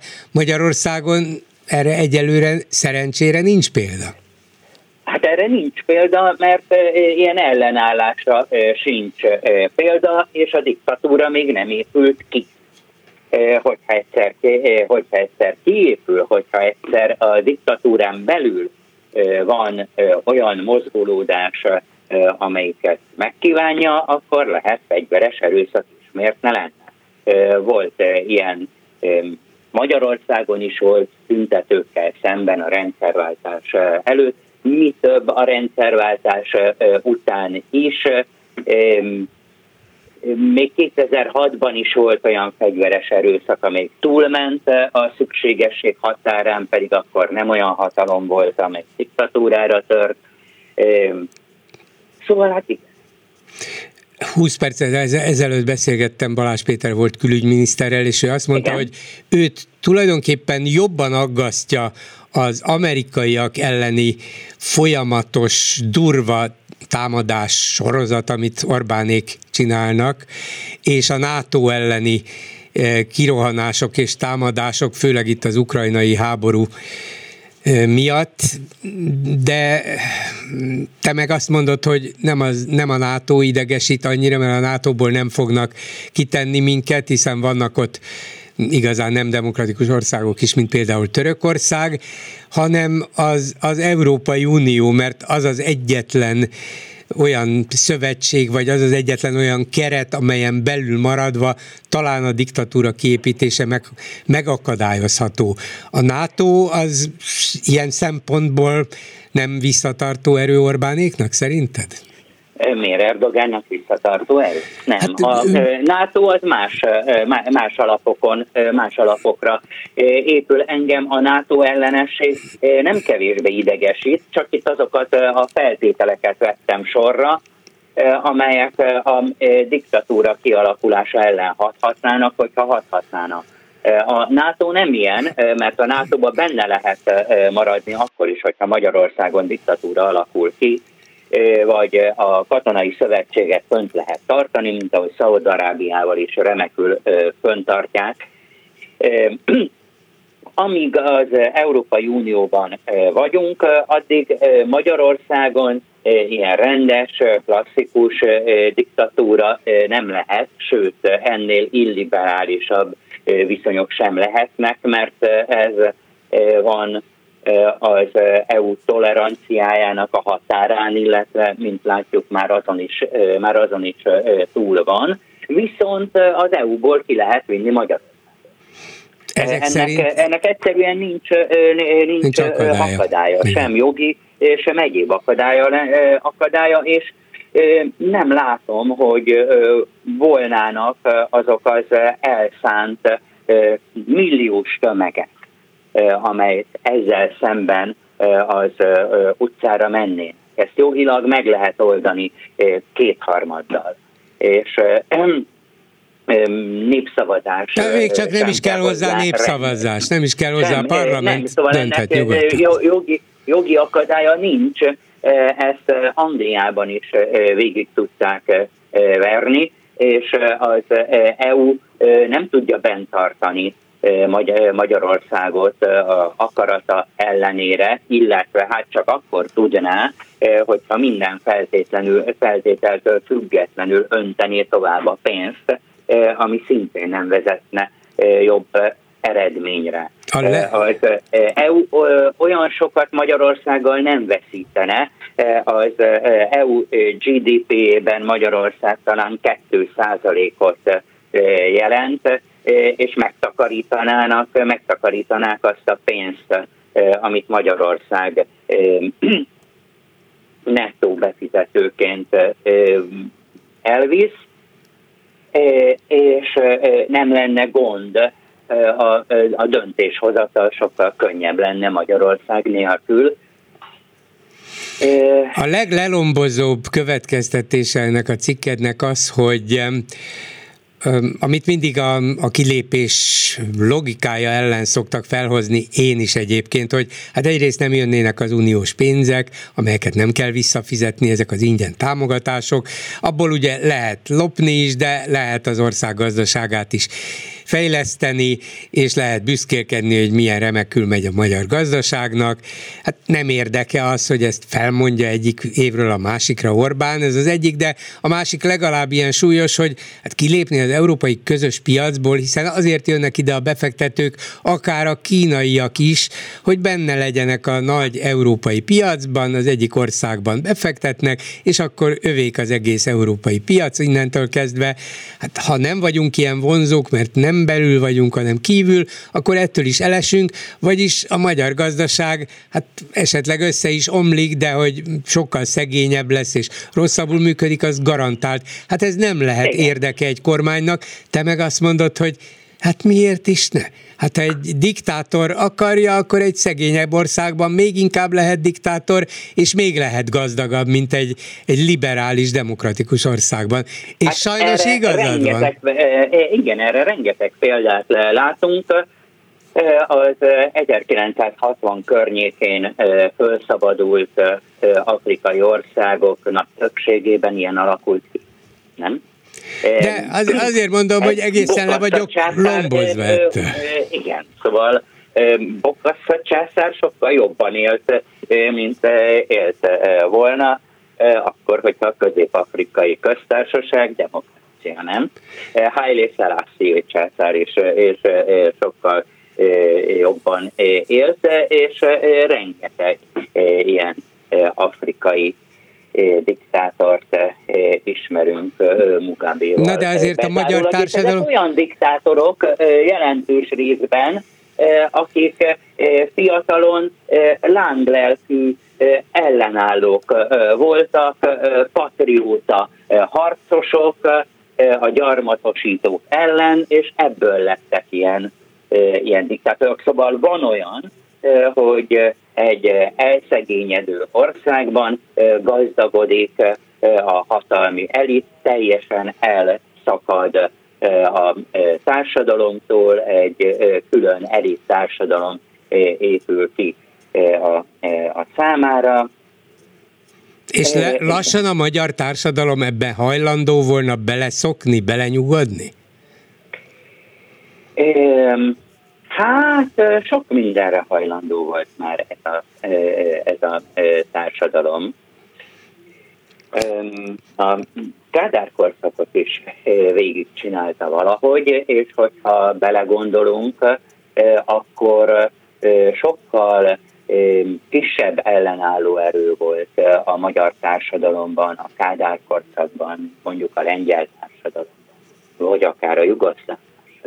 De hát ott mégis csak volt egyfajta külső erőszak, egy külső erő, ami ötvenhattal ugye még kapott egy külön nyomatékot, hogy lám, amikor szabadságot akartunk, akkor néhány hét alatt elfojtották, úgyhogy ebből levontuk a következtetést, próbáljunk a kiskapukon keresztül egy kicsit szabadabban és jobban élni.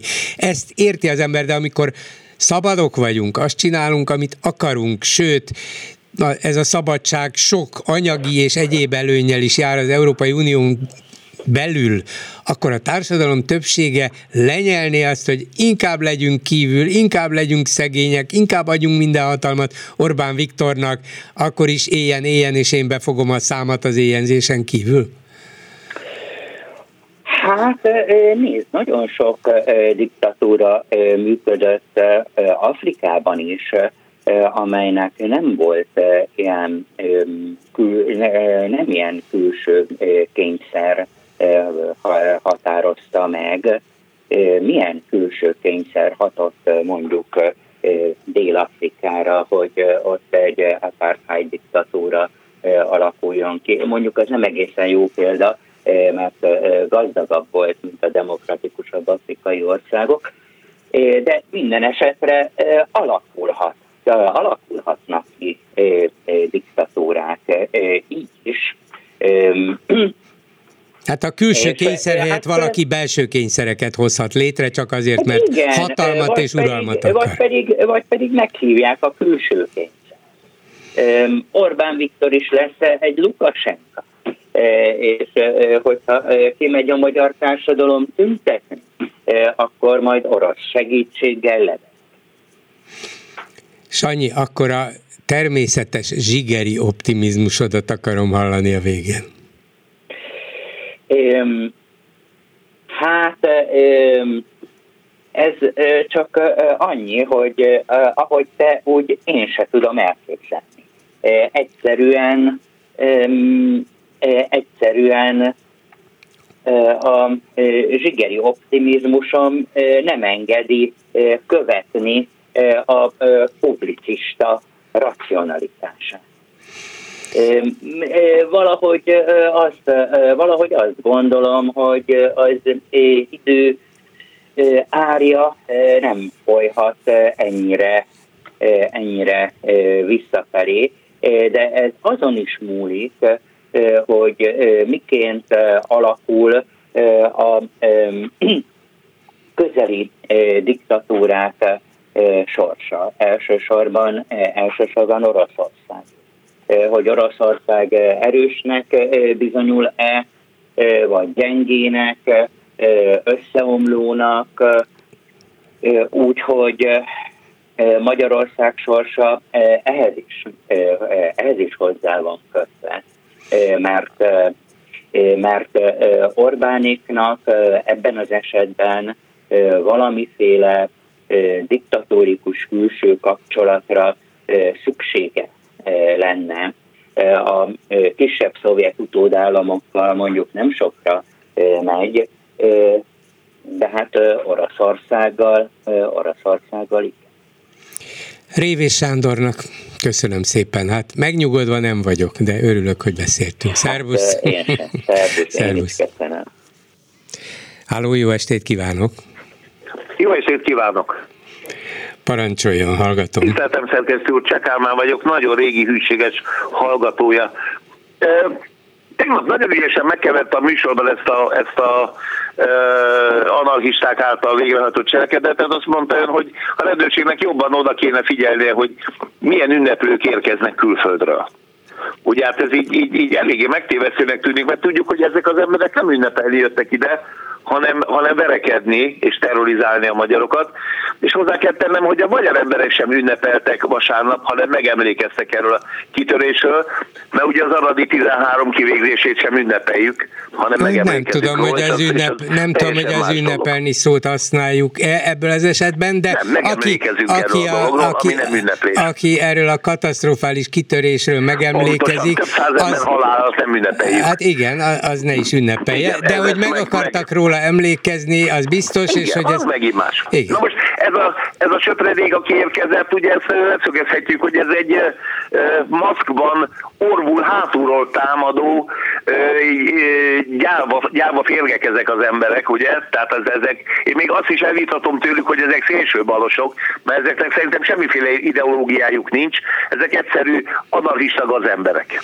De ak- akárkik ezek, akárkik ezek, szerintem a magyar rendőrség Tudniuk kellett, tudnia kellett volna ezekről, hiszen a németek már eleve lekapcsoltak. Néhány embert valószínűleg tudatták a magyar hatóságokkal, hogy jönnek ide. Nem elkezdjön a schengeni határokon. Hát, hát autóval az, jönnek, meg sállnak a határon. Mé, aztán, mégis, tudjuk, aztán mégis tudták a németek, hogy kik jönnek, és igen, le is kapcsoltak hát közül. Állítsanak ki, határőrséget állítsanak nem, minden nem, nem, nem, nem, csak figyelni azért értem, biztos. Értem, értem. Fel, feltételezem, hogy figyelték hogy, is őket. Igen, hogy a Klubrádióban nagyon-nagyon gyakran elhangzik például öntől és Neumann úrtól, Neumann úrtól sokkal többször. Ez a neonáci, meg szélsőjobb, meg ilyen dolgok. Ugye senki nem tisztázta még, hogy mi az, hogy szélsőjobb. Az önnek a Fidesz mindenképpen mindig szélsőjobb. Bár én nem tudom megérteni, hogy, hogy egy ötvenhárom százalékos kormányzó párt mitől tud szélsőséges lenni. Nem, volt olyan már a történelemben, ember, hogy, hogy a, a, volt olyan mi? már a történelemben, hogy a szélső, szélső, szélső jobb, nem csak ötvenhárom, hanem annál nagyobb százalékos uralmat is szerzett. Ha itt száz ember azt követelné, hogy a, a tolvajnak vágják le a kezét, ugye azok szélsőségesek. De Iránban nem. Mert ott az egész társadalom ezt akarja. De ott hát az attól az egy szélsőséges rendszer. Hát attól, hogy a többség ezt akarja, attól ez egy szélsőséges rendszer. Nem. nem. Hogy, hogy nem, de az... teljes... Ez, ha, ha egy társadalom teljes egészében egyetért valamivel, akkor nem lehet szélsőség. Hát ha már hogy ne lehetne, hát a náci, német, náci egy... Németország nem volt egy szélsőséges társadalom? Egyetértett vele a társadalom döntő többsége. Értem, szerkesztő úr, de az nem lehet szélsőség abban a társadalomban. Miért ne lehetne? Hát de hogy ne abban lehetne? A az a társadalom aztán szembenézett önmagával, levonta a következtetést, azt, hogy nem jó, tévedünk hát, megint erre az útra. Igen, mert ez egy tragikus szélsőség volt. Azt is tisztázni kéne, ugye hát az a szélső jobb, akitől nincsen szél, jobbra más. Hát ugye, péld, akkor... Például az, igen, az jó, egy szélső jobb. Jó, az csak a szélső bal, akitől nincs más balra. É, jó, a dé ká szélső ny- bal. ez is furcsának. Nem, hát van, vannak baloldali pártok, még a parlamenti pártok közül is van olyan, amelyik baloldalibbnak vallja magát a dé ká-nál, mondván, hogy ők... szélső balosok Magyarországon. Nem, nem másik, igen vannak, nem. Itt, itt nagyon gyakran vádolnak egyes magyarországi csoportokat, hogy, hogy neonácik. Most ez is olyan csacsiság. Hát tudjuk nagyon jól, hogy a, a, a rossz emlékű nemzeti szocialisták röviden nácik, ugye? Nagy gazemberek voltak, ebben Magyarországon egy társadalmi meg, egyetértés van, mindenki így gondolja, és nem csak a zsidókat tekintették alsóbrendű fajnak, fajnak hát eleve, és a magyarokat is. Tehát nekünk sem e, állt volna sokáig az ászló. Hát ez egy, ez egy másik kérdés, de ettől, ettől még vannak, de ettől még vannak a mai Magyarországon is Hitlernek is hívei, meg Szálasinak is hívei. Éppen most lehetett látni, hogy Szálasi, Szálasi özvegyének sírját micsoda Szálasi emlékhelyé alakították. Akik még szinte talán olvasni se tudnak, túl azon, hogy egy se olvasná el Hitlernek a, a, ugye a nemzeti szocializmus. Attól, hogy valaki nem tud olvasni, még lehet szélsőséges új náci, nem? Öngyilkos ember magyarban az, aki nemzeti szocialista érdeket val, mert minket is halálra szántak. A zsidókkal együtt. Minket de sajnos, sajnos, sajnos vannak ilyen emberek. Hát, na, a másik, hogy ugye ön sokszor Orbán rezsimről beszél. Igen, sokszor így mondja beszél. Meg nekem, akkor Zelenszkij miért nem rezsim? Ahol minden politikai miért? Pártot betiltottak. Minden. Mi, miért tiltottak volna be minden politikai pártot? Én úgy tudom, hogy Ukrajnában léteznek politikai... politikai párt be van tiltva. Ne, nem hiszem, hogy be van tiltva. Én, de, erről, de. én erről nem tudok, hogy be jó, volna tiltva minden politikai tudja. Párt. És nem volt ilyen rezsim. Zelenszkij egy olyan Ukrajnában lett elnök, ahol nagyon sok párt volt, és ahol igen, szabad választások voltak. Nem tudok igen, pártok betilt. Szélsőséges meg, pártok a... betiltásáról igen, de a politikai igen. pártok betiltásáról nem tudok. Szerkesztő, még engedje meg, hogy itt ugye mindig azt mondják, hogy nácinak, neonácinak kinéző embereket támadott meg ez a, ez a aljas söpredék. Hát nézze, Magyarországon és a, és a kultúrvilágban a cselekedeteket. Persze, de, de, de senki nem védi azt, aki bárkire rátámad az utcán. Nem, még azt sem mondom, hogy ok nélkül, mert okkal sem támadunk senkire. Ha valakinek valami baja van, szól a rendőrségnek. Így persze. Ez nem kérdés, nem kérdés. Értem, tehát attól én ártatlan vagyok, én utálhatom a zsidókat, persze. A cigányokat, bárkit, ha nem bántom őket. Ne, ez nem ez magánügy, nem szép, magánügy nem szép, de, de attól, hogyha ha nem alkalmaz erőszakot, nem és kell gyűlöletet, meg akkor megtartjuk. Igen. Na, azt mondom, hogy ezáltal az, hogy valakin egy magyar eh, honfoglaláskori tarsoly van, ez nyilván ugye kimutatja azt, hogy ő magyar, nyilván, és aki ez alapján őt megtámadja, akkor ott megáll a, ugye az, hogy... Per ennek alapján nem lehet. Még, még... Tehát, hogy ő egy magyar, azért verte meg, mert magyar. Igen. Az, az, az, egy kalapos zsidót hogy persze, így, így van, ezt ez senki nem támogathatja. Nem, természetesen nem. Értem, nem. Azt mondom, hogy ez a söpredék idejött balhét csak csinálni, azt nem tudom, hát hogy ezeket, ezt meg kell akadályozni. Hogy, hogy ezeket a... Nem, bocsánat, még... Azon, azon, azon kialodnak, hogy mennyi áramot fog fogyasztani ez a... Ez a Ez a, ez a akkumulátorgyár. akkumulátorgyár, igen. Na most én úgy gondolom, hogy az, az áram az egy ipari termék, amit egy cég előállít, és haszonnal eladja. És teljesen mindegy, hogy a paksi erőmű mennyit állít elő. Hát egész Európa össze van kötve. Hát egy hálózat vagyunk. Franciaországtól Litvániáig egy hálózatban vagyunk. Teljesen mindegy, hogy mennyi áramot termel a paksi hát erőmű. Ez, ez bizonyos értelemben talán igaz, mert szerencsére biztos, lehet. Igaz. De igen, persze, mondom, bizonyos értelemben ez biztosan igaz. De azért, de azért nem mindegy, hogy Magyarország energiafüggősége mekkora más országoktól is, hiszen ezt a mostani energiaválságot is Európában az okozta, hogy egész Európa, és például Magyarország egészen kitett mérték, nagyon-nagyon függ Oroszország energiájától, a földgáztól, a kőolajtól és a széntől. Nincs ezzel gond, szerkesztő, de ezt megértem.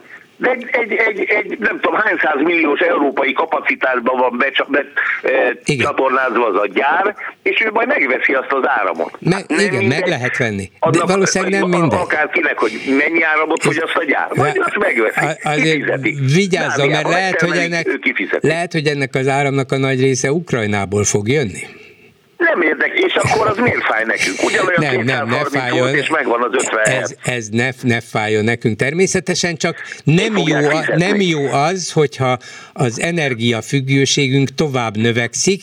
Lehet azt mondani, hogy az akkumulátorgyártás még így is megéri, de éppen, hogy vezető közgazdászok mondják azt, még csak nem is feltétlenül Fidesszel szemben ellenérzéseket tápláló köz, közgazdászok, hogy nem szabad ebbe túlságosan belemenni, mert a kitettségünk növekszik, és a hasznunk az pedig ezzel párhuzamosan csökken. Hát azért van összekötve Európa.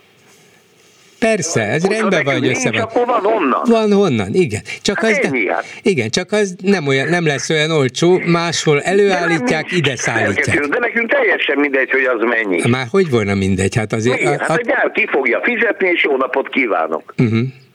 Jó, értem. Hát olyan, mint a múltkor valaki azt mondta, hogy nem tudom, hogy jön Kazahsztánból az áram, és mennyi elvész út közben. Hát ki foglalkozik vele? Hát, azt az áramot fizetjük a mi idejére. De igen, de a végén, végén azt a magyar gazdaságnak és a magyar társadalomnak, benne a magyar vállalatoknak kell kifizetniük, és az drága, drága lesz, érti? Lehet, hogy meg kell fizetni adott esetben, mert de nincs más. Nem meg drágán. Ha egyszer az Európa Uniótól egy X összeggel lehet kapni, akkor nem fogjuk két X-ért megvenni Kazahsztántól. Ilyen rémesen. Jó, per, azt mondom, hogy persze áramot remélhetőleg lehet majd szabadon venni, hát, és reméljük, Reméljük, hogy így is lesz, csak nem biztos, hogyha ilyen nagy mértékben megnövekszik négy-öt évről, egyik négy-öt évről a másikra a magyar energiafelhasználás, az a magyar külkereskedelmi mérleget és gazdaságot jól érinti. Erről van csak szó. Nézzel Európa térképére, fölépítenek egy gyárat. Azt hiszi, hogy az egész európai áramhálózat azt megérzi. Hát nem sok, érzi meg. Hát nem egy, érzi egyet meg. Nem érez meg, de sok helyen Semmit. építenek. Sok helyen építenek, igen. Ilyet, és ugye az, a, az az ambíció, hogy Magyarországból a világ egyik legnagyobb akkumulátorgyártó nagyhatalmát csinálják, nem biztos, hogy józan dolog. Gazdaságilag. Hát, hogy nem biztos, meg nem tudjuk. Hát nézze, és sajnos a bal... Én ennél óvatosabb vagyok, hogy száz százalékos biztonsággal jelentsek ki dolgokat. Abból lehet válogatni, hogy mindig azt mondják, hogy Magyarország összeszerelő üzem. Ez se igaz. Mert, a, mert az Európa Unióban például autót, csak olyan autót tud, e, e, például japán autót, csak úgy lehet nagy, e, az Európa Unióban forgalmazni, hogy európai készítésének minősül. Tehát a Suzuki gyár nagyon sokára érte el azt, hogy európai autónak minősült. Mert már minden itt készül Magyarországon. Nem japán alkatrészeket szerelnek össze, ától szettig itt készül, az utolsó csavarik.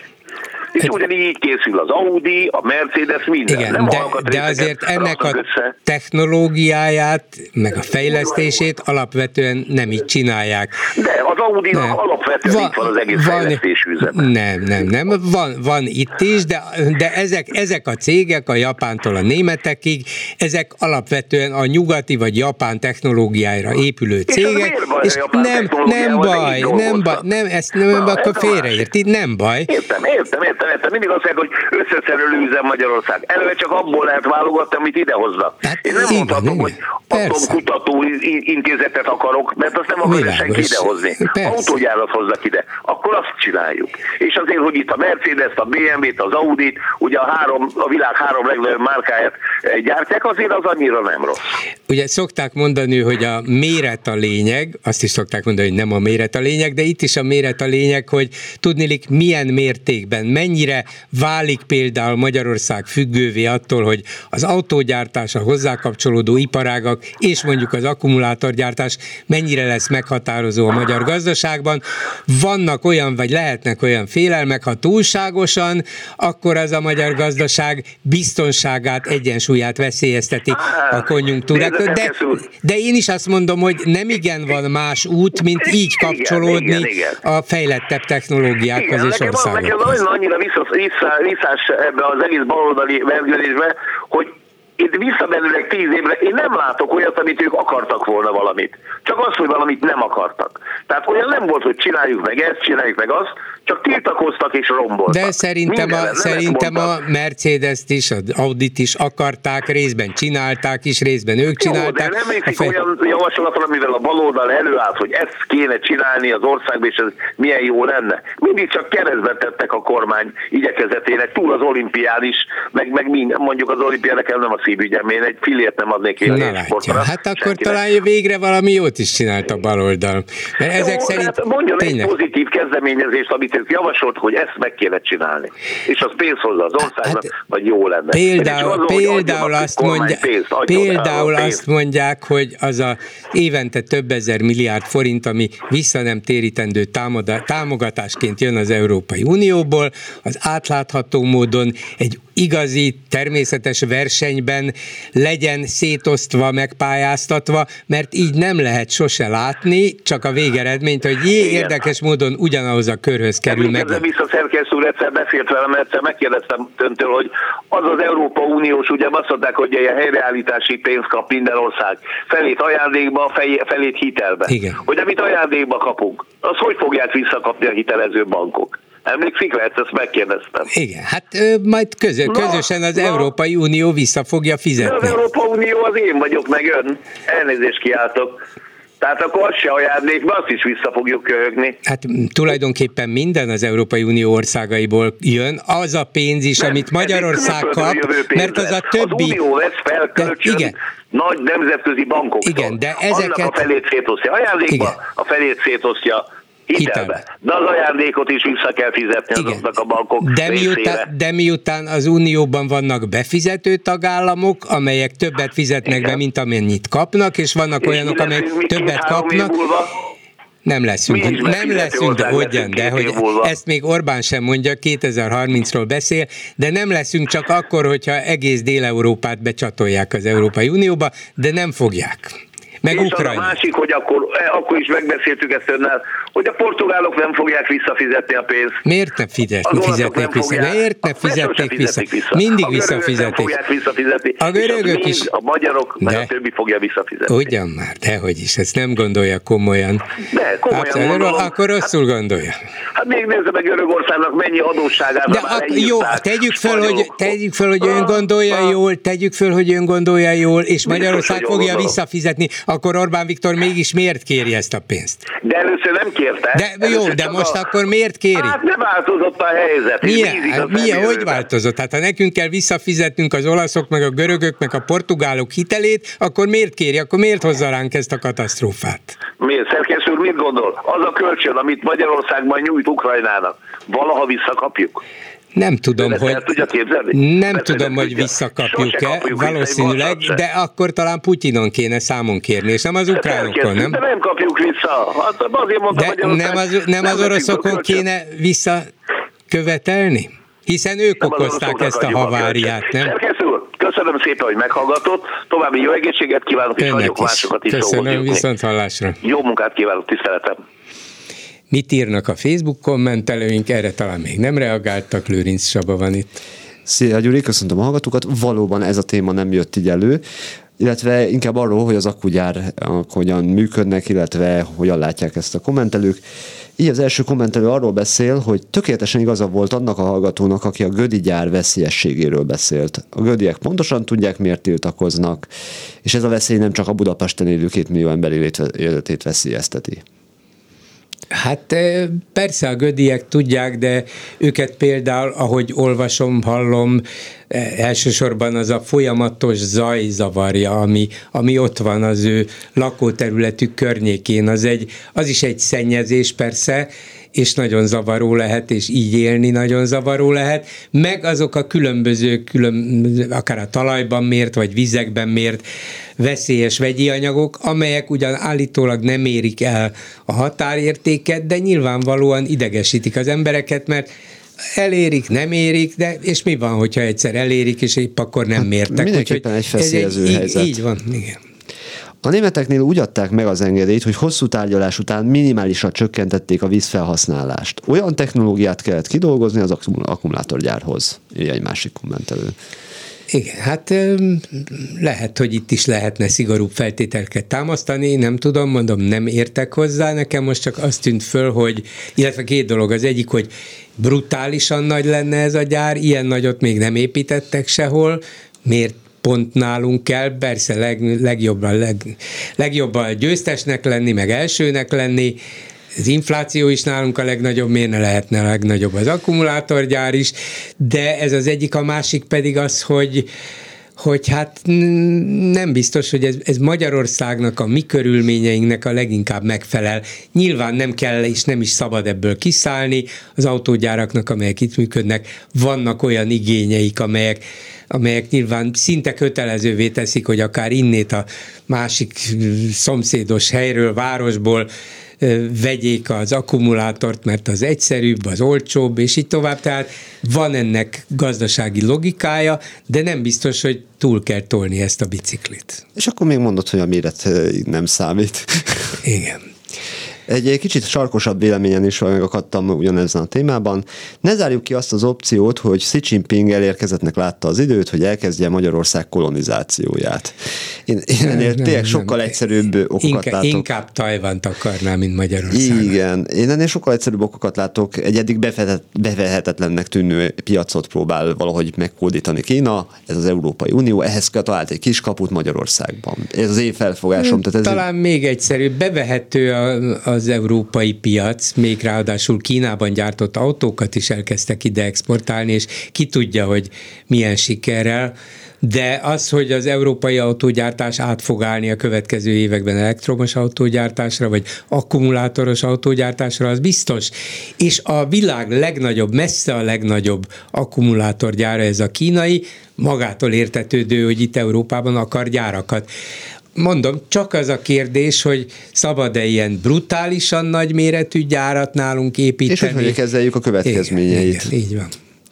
A másik téma inkább Oroszországgal kapcsolatos, illetve az orosz-ukrán háborúval. A svéd közszolgálati tévében láttam egy háromrészes brit dokumentumfilm első részét Putyinról, írja a kommentelő.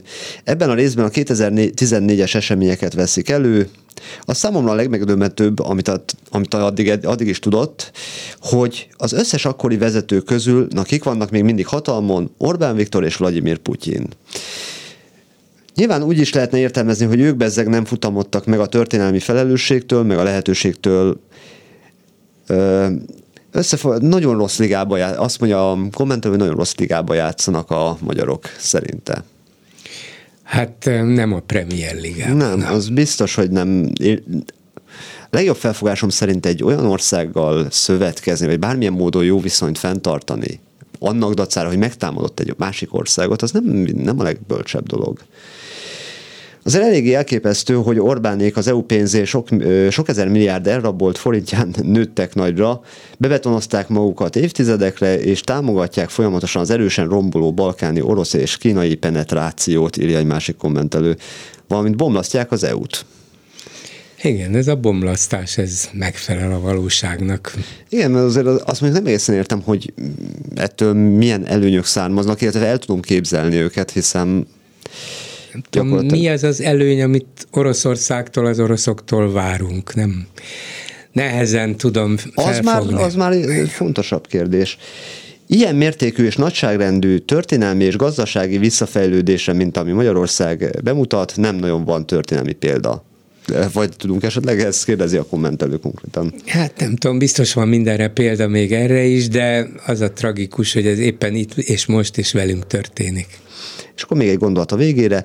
Félek, van annyira, annyi birka ebben az országban, hogy Orbánt követve akár a mongol pusztáig is elrángathatják ezt az országot. Hmm, lerohanjuk Mongóliát. Visszavágunk a tatárjárásért. Ó, de szép lesz lovakon.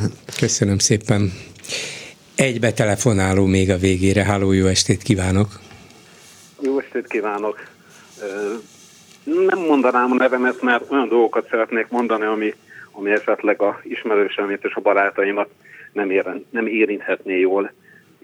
Na. Én Németországban élek, körülbelül hét éve, Münchentől nem messze, és most hallottam az előző úriembert a hozzászólásait, hogy például a Suzuki az csak magyar. Hát nagyon nagy butaságot beszélt az ember, mert az én mondjuk az közeli családtagom ott mérnök, és Tájföldtől kezdve Indiáig, Szlovákia, Románia, Bulgária, Németország, mindenhol gyártanak a Suzukinak. Tehát ez a, alkatrészeket, ez meg hát Magyarországon is, ugye ezek a betelepült autógyárak a, hozták magukkal a különböző külföldi eh, alkatrészeket gyártó üzemeket is, amelyek itt is eh, ezek az üzemek úgy jöttek létre, hogy hozták magukkal Tajvánból, vagy Dél-Koreából, vagy Németországból a technológiájukat, alapítottak itt egy üzemet, és bedolgoznak az itteni autógyáraknak. Így van, így van. Hát nincs ezzel semmi gond. Persze, munkát, persze. Így van. Igen, igen. És lehet ezzel tanulni is, tehát van ennek egy ilyen pozitív hatása, hogy a magyar mérnök, Meze. a magyar szakmunkás igen. tanul ezzel dolgokat, fejlődni lehet vele. Személyesen igen. is, meg a gazdaság is fejlődhet. Persze. Hát csak ne keresni, nem keresnek, csak ébér. Hát, de nem. még a magyar viszonyokhoz képest viszonylag jól is keresnek, csak a nyugatihoz képest keresnek keveset. Hát ezért is jönnek ide. Egy Audi pénztáros keres annyit, mint az én családtagom a, a Suzukiban, mint, mint tanult mérnök, mm-hmm. azért azt nem hasonlítom. Az nem, nem. nem. A, a, a Suzuki valószínűleg a, a legrosszabb, valószínűleg a Suzuki a németekhez képest igen. rosszabb.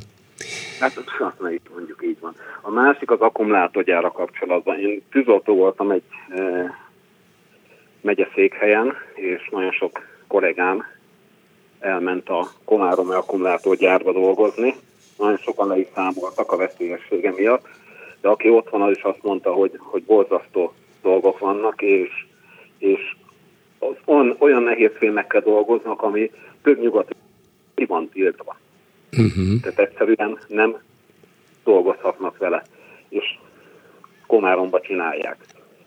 Úgyhogy... Nézze, elgondolkodtató, amit mond, akkor megígérem önnek is, meg a hallgatónak is, próbálok olyan környezetvédelmi szakembert keresni, aki elmondja, hogy konkrétan milyen veszélyeket is hordoz ez, akár az ott dolgozókra, akár a környéken lakókra. Nagyon nagy.